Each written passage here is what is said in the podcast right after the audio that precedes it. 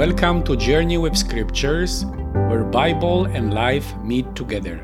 My name is Peter. Jesus did not come to abolish the law, but to fulfill the law. But what does it actually mean? Let us explore it together. Enjoy this episode, share it with others. God bless. Matthew chapter 5, verses 17 to 19. Do not think that I have come to abolish the law or the prophets. I have not come to abolish these things, but to fulfill them. I tell you the truth. Until heaven and earth pass away, not the smallest letter or stroke of a letter will pass from the law until everything takes place.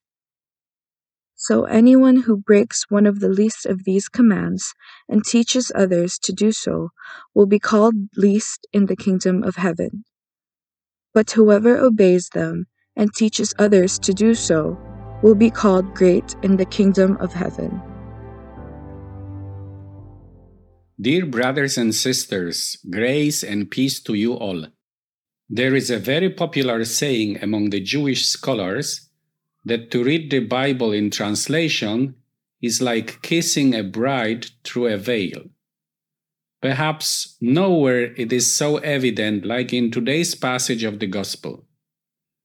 How does Matthew envision the relationship between the Old Testament and the New, the law of Moses and Jesus' teaching? Does fulfilling the law means abolishing or disregarding the law of Moses?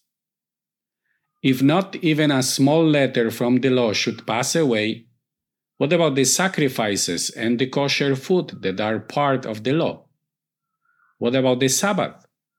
Should all these regulations be taught and obeyed by us?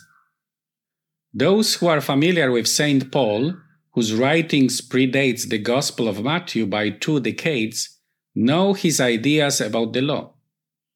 In the letter to the Romans, we read that Christ is the end of the law, and in Galatians that we have died to the law and are free from it.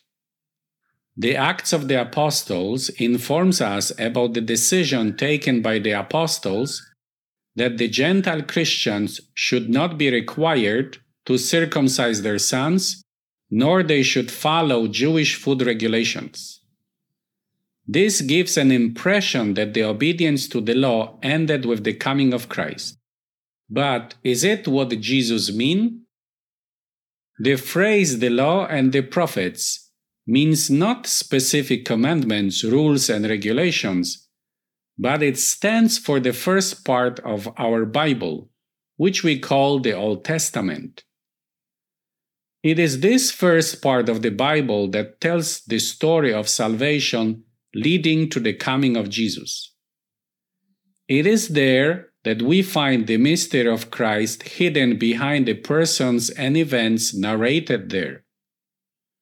Without this part, we will never be able to understand how God deals with humanity, where do we come from, and what is the goal of the entire creation.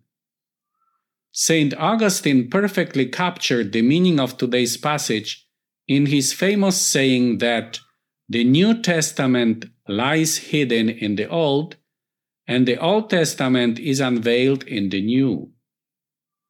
And most of us are familiar with the saying of St. Jerome that ignorance of Scripture is ignorance of Christ.